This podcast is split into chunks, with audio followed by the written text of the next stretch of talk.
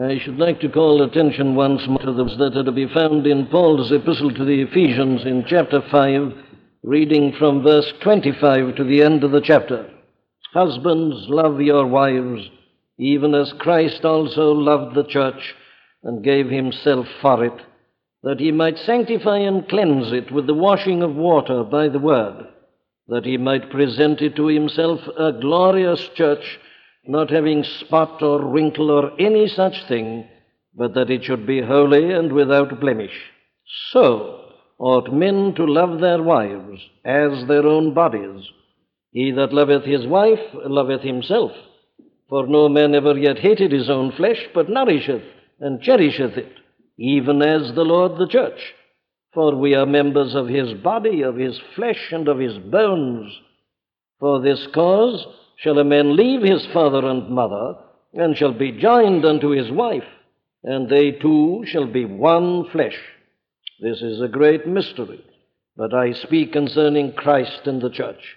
Nevertheless, let every one of you in particular so love his wife even as himself, and the wife see that she reverence her husband. Now, in considering this great statement, we have seen that there are two main themes. One is the theme of the relationship between the Lord Jesus Christ and the church, and the other is the relationship between the husband and the wife. And the apostle's teaching is that we can only truly understand the relationship of husband and wife as we understand that great doctrine of Christ and the church. Therefore, we have first been considering the doctrine of Christ and the church. And having done so, we are now in a position to begin our application of that, particularly to the husbands. Though, as you notice, the apostle is careful at the end to bring in again the whole question from the aspect and the standpoint of the wife. Well, now, the, the-, the theme, of course, is uh, that which is expressed by this uh, so. Even so, husbands, love your wives, even as. And then at the end, nevertheless, let every one of you in particular so love his wife, even as himself. In other words, he's working out this comparison which he uh, has unfolded before us of the relationship of Christ to the church in terms of the relationship of the husband to the wife. Now, as we come to the application, it seems to me the best way of doing so is to divide it into two main sections. The first is that uh, clearly there are certain general principles taught here with respect to husbands and their wives. And then, having laid down the general principles, we can move on to the detailed, practical application of the principles to the concrete situation. Now, the general principles, as I see them, are these that first, we must realize in connection with marriage, as indeed with everything else in the Christian life, as indeed with the whole of life, that the secret of success is to think and to understand. That is something which is uh, surely obvious on the very surface of the passage. Nothing happens automatically in the Christian life.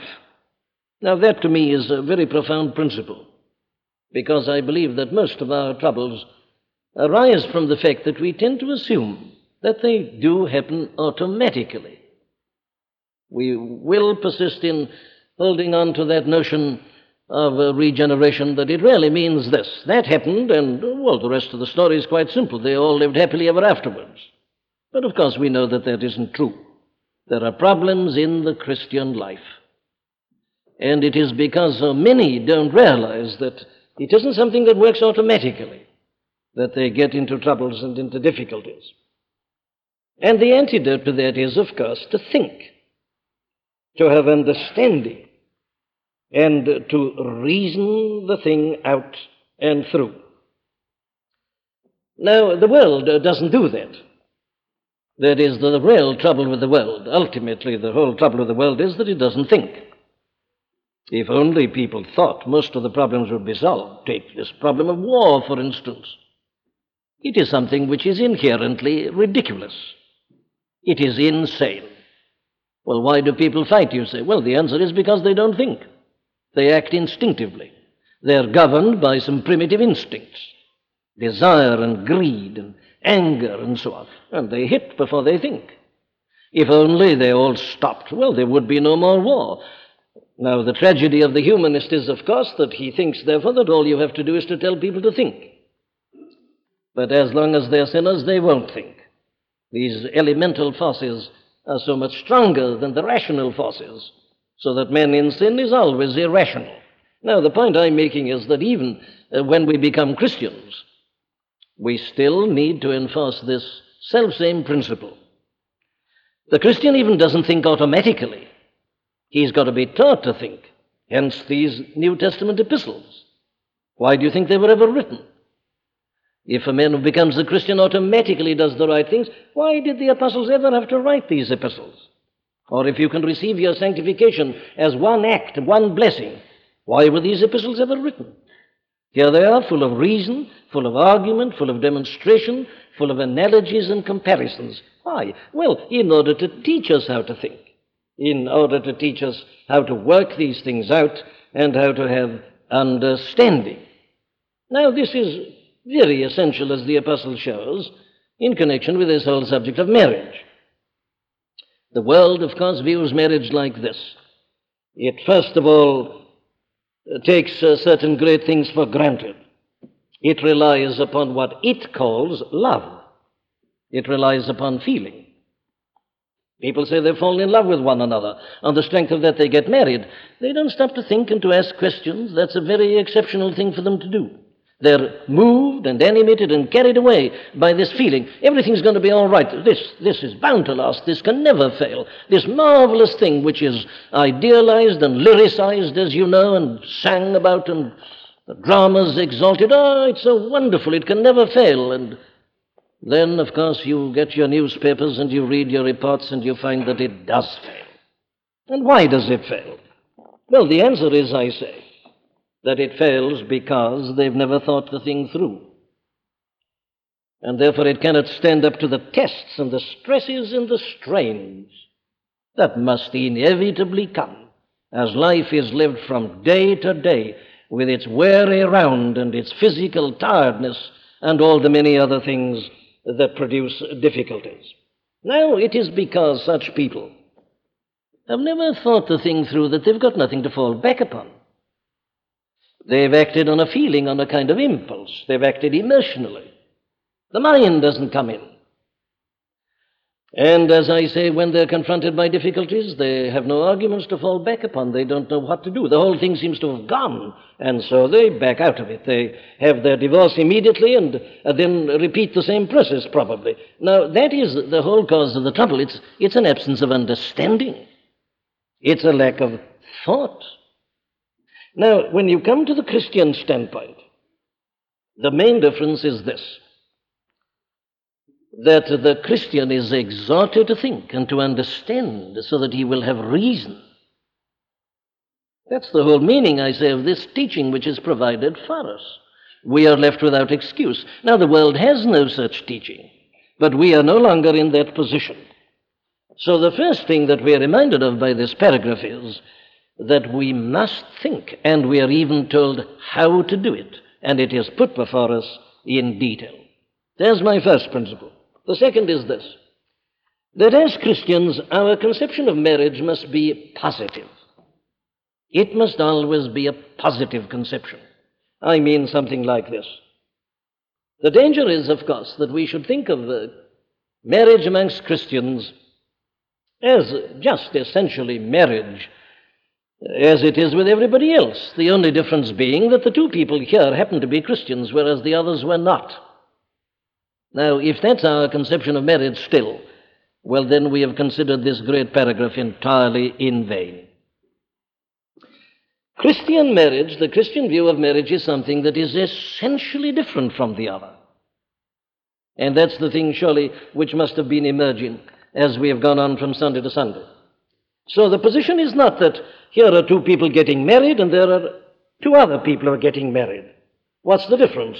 Ah, the first two were not Christians, these two are Christians. Marriage, of course, is exactly the same. No, it isn't.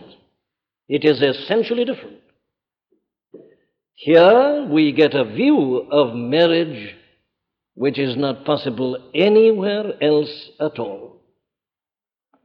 It is lifted up to this whole ideal position of the relationship between the Lord Jesus Christ and the church.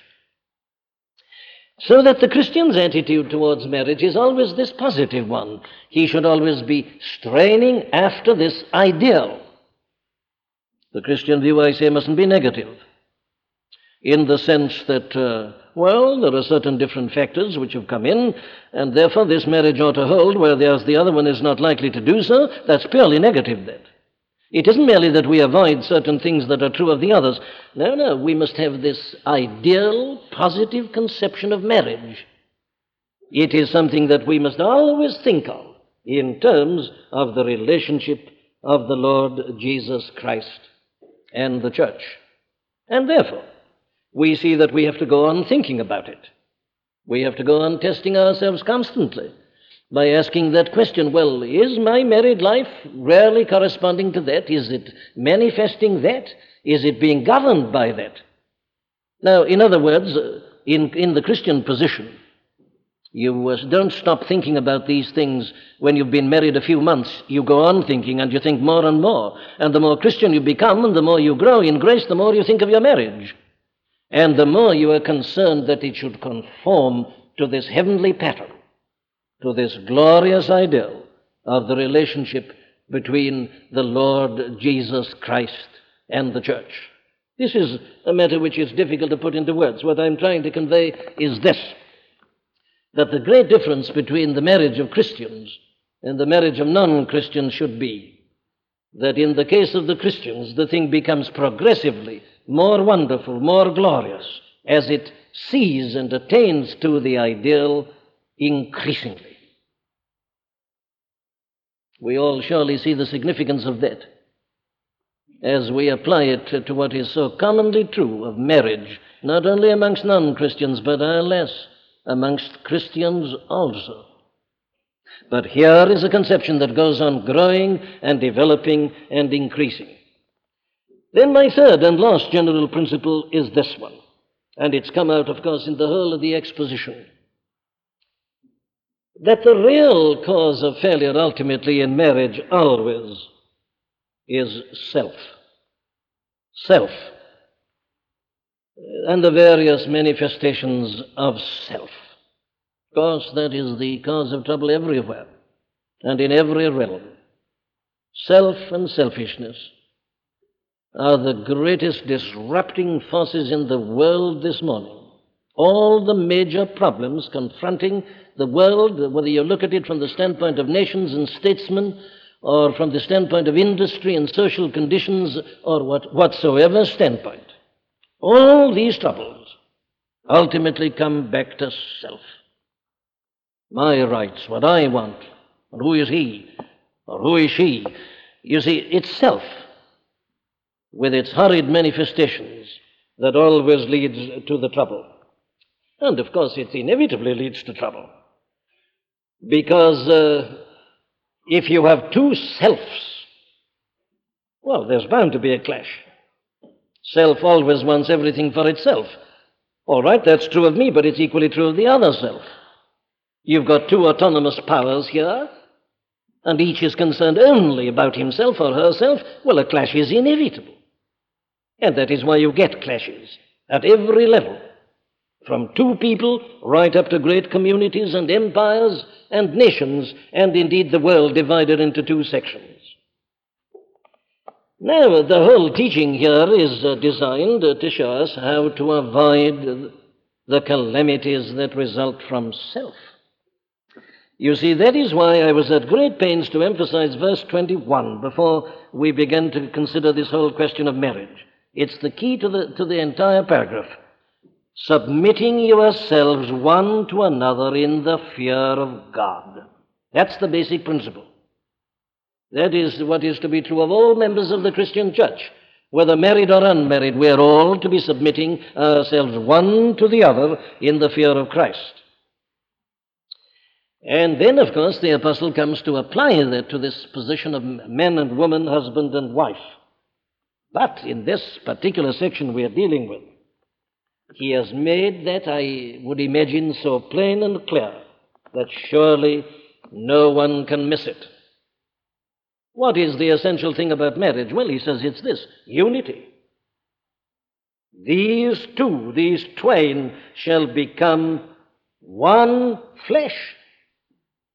He says you must stop thinking of them as two, they're one. Therefore, any tendency to assert self immediately is breaking the fundamental conception of marriage. Now, you can, we can see this principle operating everywhere else. He's put it there in general in verse 21.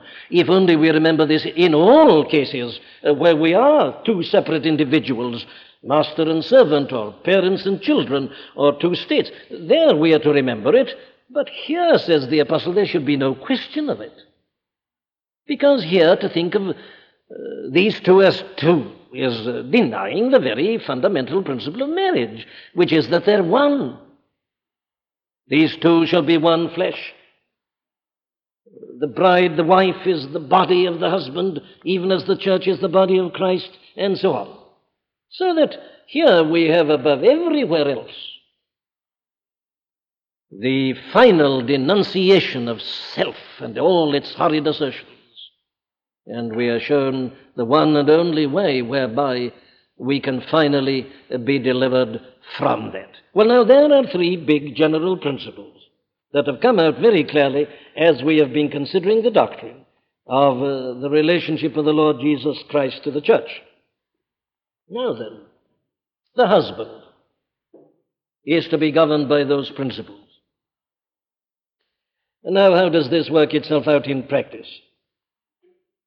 The first uh, statement which I find is that the husband, therefore, must realize that his wife is a part of himself. Now, he's got to realize that. He's got to understand that. He won't feel that instinctively. He's got to be taught that. And the Bible teaches him that, Old Testament and New, as we've seen. In other words, uh, we have to grasp this principle that uh, husband and wife are not two, they're one. That keeps on being repeated here. Uh, so ought men to love their wives as their own bodies. He that loveth his wife loveth himself. These two shall be made one flesh. We are members of his body, of his flesh, and of his bones. That's all true of our relationship to the Lord. It's true in this other relationship. Therefore, I would put it like this that it is not sufficient even for us to regard uh, our wives as partners. They are partners, but they're more than partners. You can have two men in business who are partners, but that, that's not the analogy. The analogy goes higher than that. It isn't a question of partnership, though it includes that. There is another phrase that is often used, at least used to be often used, which puts it so much better.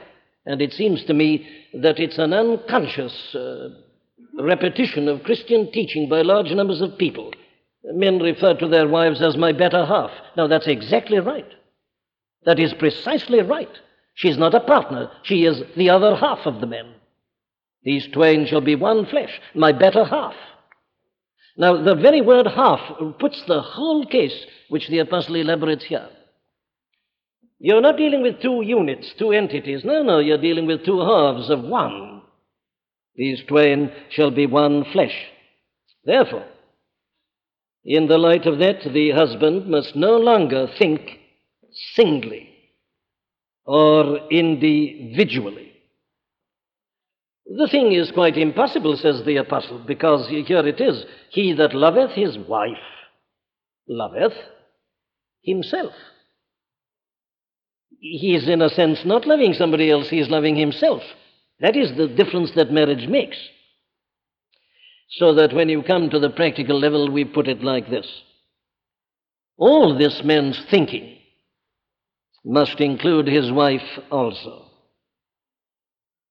He must never think of himself in isolation or in detachment. The moment he does that, he's broken the fundamental thing about marriage.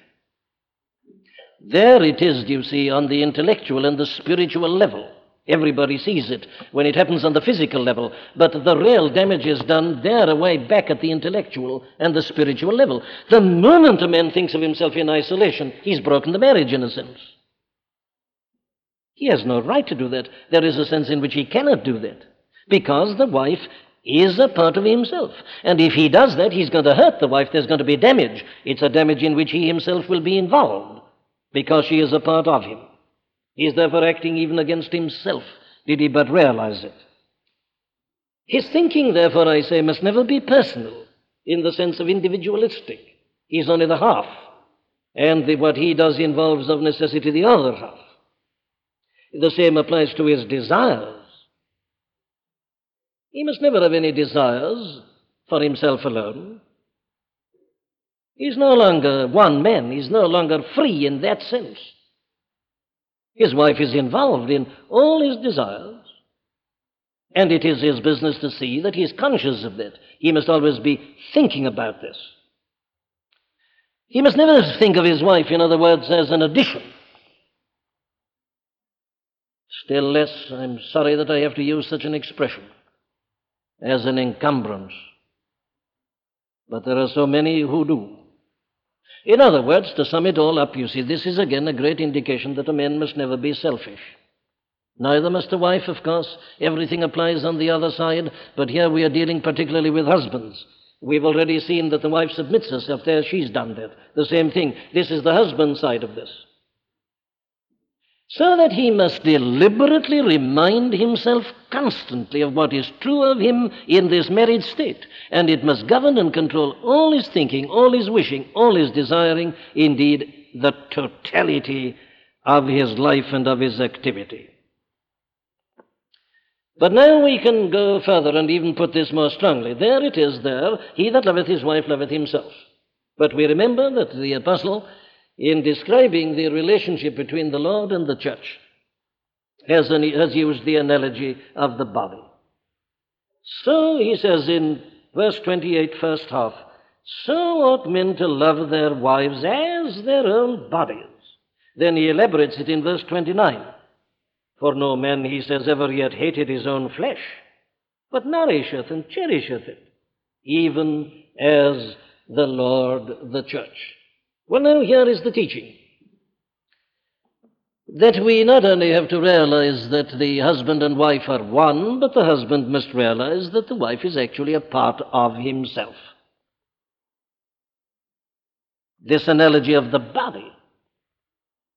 A man's attitude, says the apostle here, uh, to his wife should be his attitude, as it were, to his body. This is an analogy. And yet it's more than an analogy. Now, we've already gone into that as it's taught at the end of Genesis chapter 2. How the woman was originally taken out of the men, and there we have the proof of the fact that she is a part of the men. And that describes to us the relationship of the unity. Now, the man is therefore told this Husbands, so ought men to love their wives as their own bodies. Now, that little word as is a very important and a very vital one because we can misunderstand it. He doesn't say this, so ought men to love their wives in the same way as they love their bodies. That isn't the meaning. The meaning is this.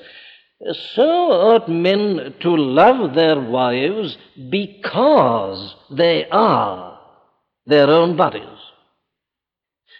A man loves his wife as his body. That's what he's saying.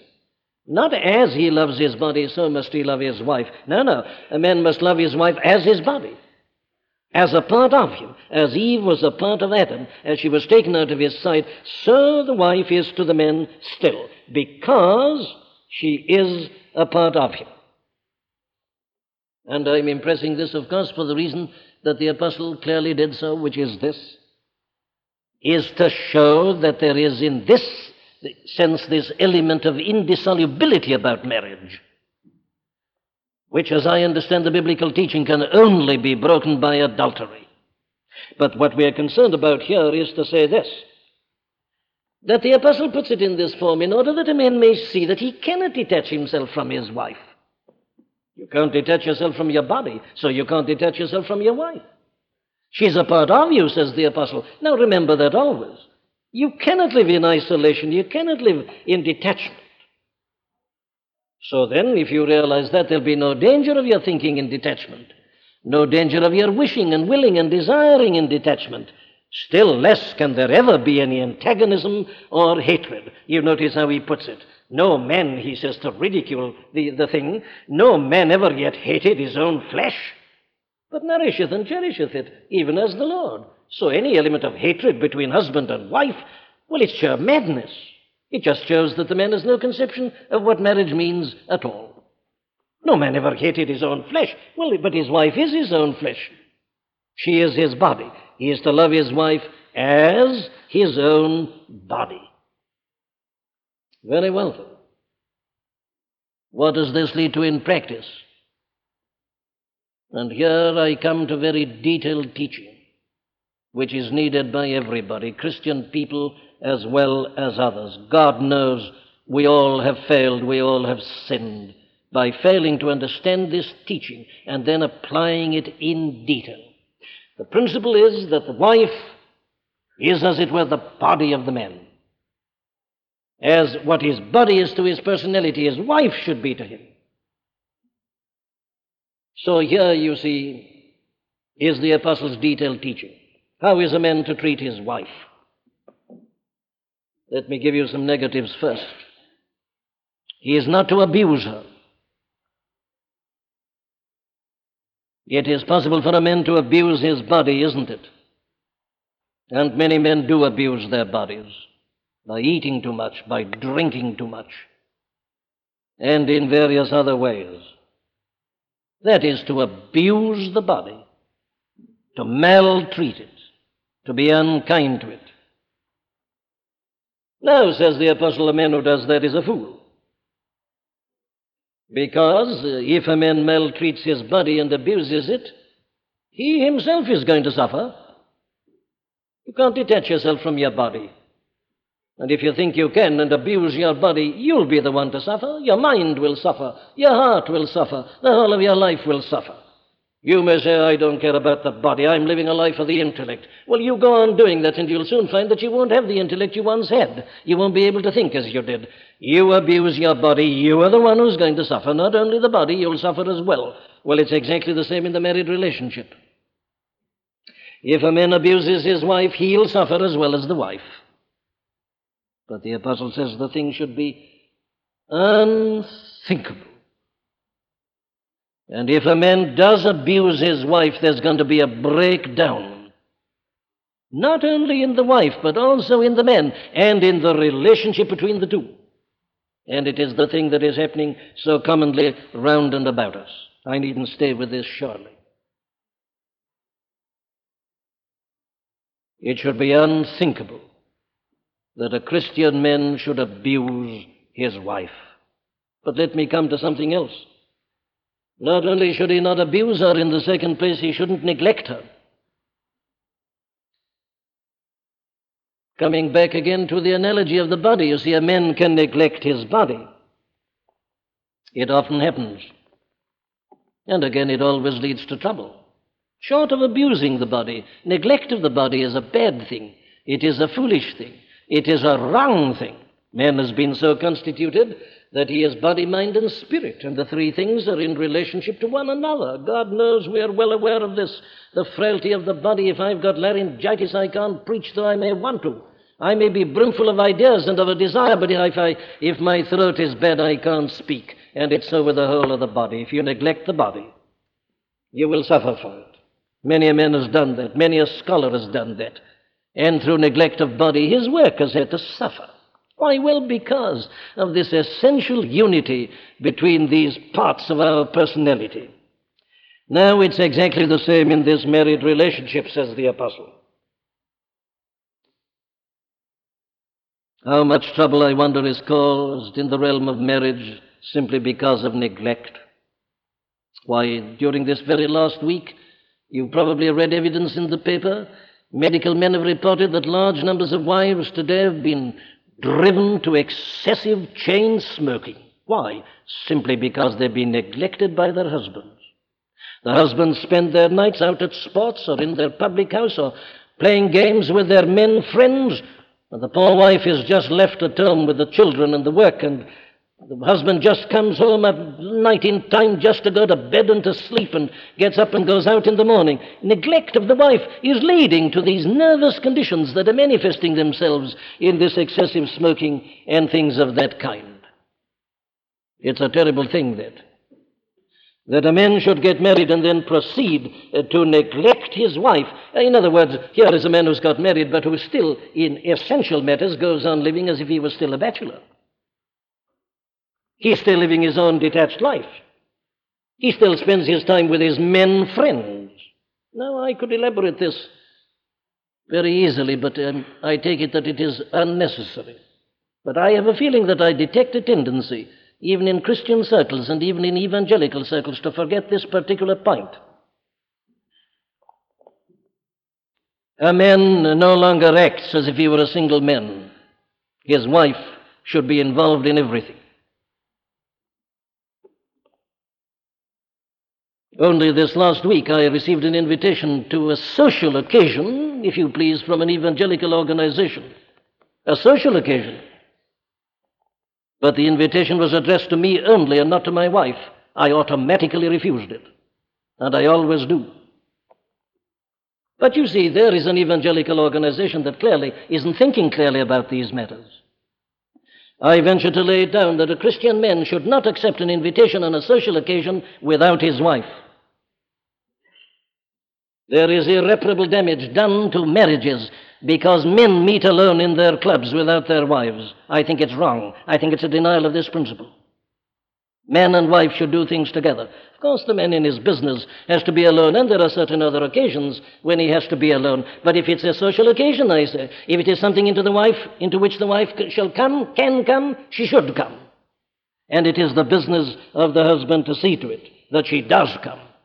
And therefore, I suggest to all Christian husbands that they automatically refuse every invitation which comes to them alone and does not include their wives. But there is another aspect of this that at times causes me grave concern. I am constantly hearing of what has sometimes been called evangelical widows. What does that mean? It means this it means that the husband of that particular type of woman is a man who's out somewhere or another every night at some meeting or other. Of course, he says he's doing such a lot of good Christian work. But he seems to forget that he's a married man. Now, there is another extreme, I know, the sort of man who does nothing, but who just in indolence and laziness spends all his time at home. Both extremes are wrong, always. I'm condemning this particular extreme at the moment. The man who's so busy with Christian work, I've known cases of this. I was told of one only about a fortnight ago in the north of England of a man who was out speaking at meetings, organizing this and that every night. And the man told me that he had been intending to do the same thing, but that suddenly he'd been arrested when he had met the wife of this particular man about whom everybody was talking. He said the poor little woman looked like a slave. She looked exhausted and weary and tired and neglected and unhappy and ill in her heart. Now, that's a terrible sin. Though it's done in the name of active Christian work, a man cannot contract out of his married relationship like this. The wife is in the relationship of the body, I say. And therefore, Christian husbands must examine themselves in this matter. The home is not a mere dormitory where a man goes home to sleep. No, no. There is this active, ideal, positive thing, and we must ever be holding it in the forefront of our minds. A man, therefore, must seek wisdom from God to know how to divide himself up in this respect. But I care not what a man is. If he is a married man, he mustn't behave as a single man, even in connection with Christian work, because he is denying the very teaching of the gospel which he claims to be preaching. There can be untold selfishness just at that point, which is inevitably, I feel, always the result of nothing worse than thoughtlessness. But thoughtlessness always leads to selfishness. So I move on to my third principle, which is this my third practical outworking.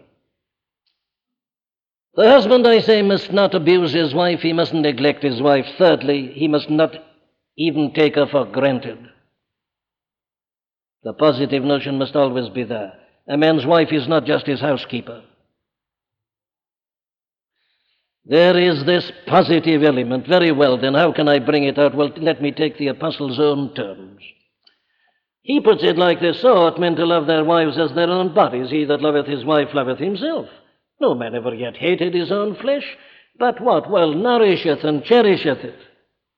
Even as the Lord the church. You remember when we looked at that, we were amazed and staggered at the way in which the Lord nourishes and cherishes us. Yes, but that's the way a husband is going to behave towards his wife. Nourisheth and cherisheth. Now, you can't do this again without thinking, you see. As you have to do this with your body. The analogy is a man doesn't hate his own body, but he, he nourishes his body, he cherishes his body. How does he do it? Well, let's divide it up simply like this. First of all, the question of diet, food. A man's got to think about his diet, about his food. He's got to take sufficient nourishment. He's got to take it regularly and so on. Now, uh, work out all that in terms of husband and wife.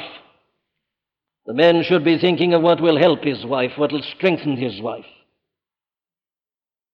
And you and I, as we take our food, we don't only think in terms of calories or protein, fat, and carbohydrate. We're not purely scientific, are we? Another element comes into this question of food. What do I like? What appeals to my palate? What gives me pleasure? So ought the husband to treat his wife. He should be thinking of what pleases her, what gives her pleasure, what she likes, what she enjoys. Of course, before he got married, he was doing nothing else. But then he gets married and he stops doing it. Isn't that the difficulty?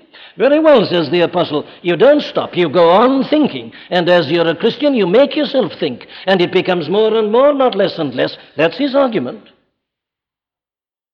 Are we not all condemned this morning? But this is the apostolic teaching, the New Testament teaching. Diet. Considering her whole personality and her soul. There has got to be this active thought about the development of the wife and her life in this amazing relationship which God Himself has ordained. Secondly, the question of exercise. The analogy is the body, you see. Food, then exercise. Exercise to the body is essential. Exercise is essential in the married relationship. What does that mean? Well, you know, it can mean a simpler thing as this just talking. Alas, I've known trouble in marriages so often simply because of an absence of talk. Oh, we all know how much there is to be said. A man's tired, he's been in his work or his office all day, and he comes home weary and tired, yes, but the same thing is all true about his wife. And whether we feel like it or not, we must talk. The wife needs exercise in this sense. Tell her about your business, about your worries, about her affairs. Bring her into it. She is your body, she's a part of you. Allow her to speak concerning it, consult her. Let her bring her understanding to bear. She's a part of your life. Bring her into the, the whole of your life. Make yourself talk. In other words, one has to think. I'm saying once more that I know all the excuses and how difficult it often is, but let me put it to you like this. I think it's a fair argument. This man was equally tired and working equally hard before he got married.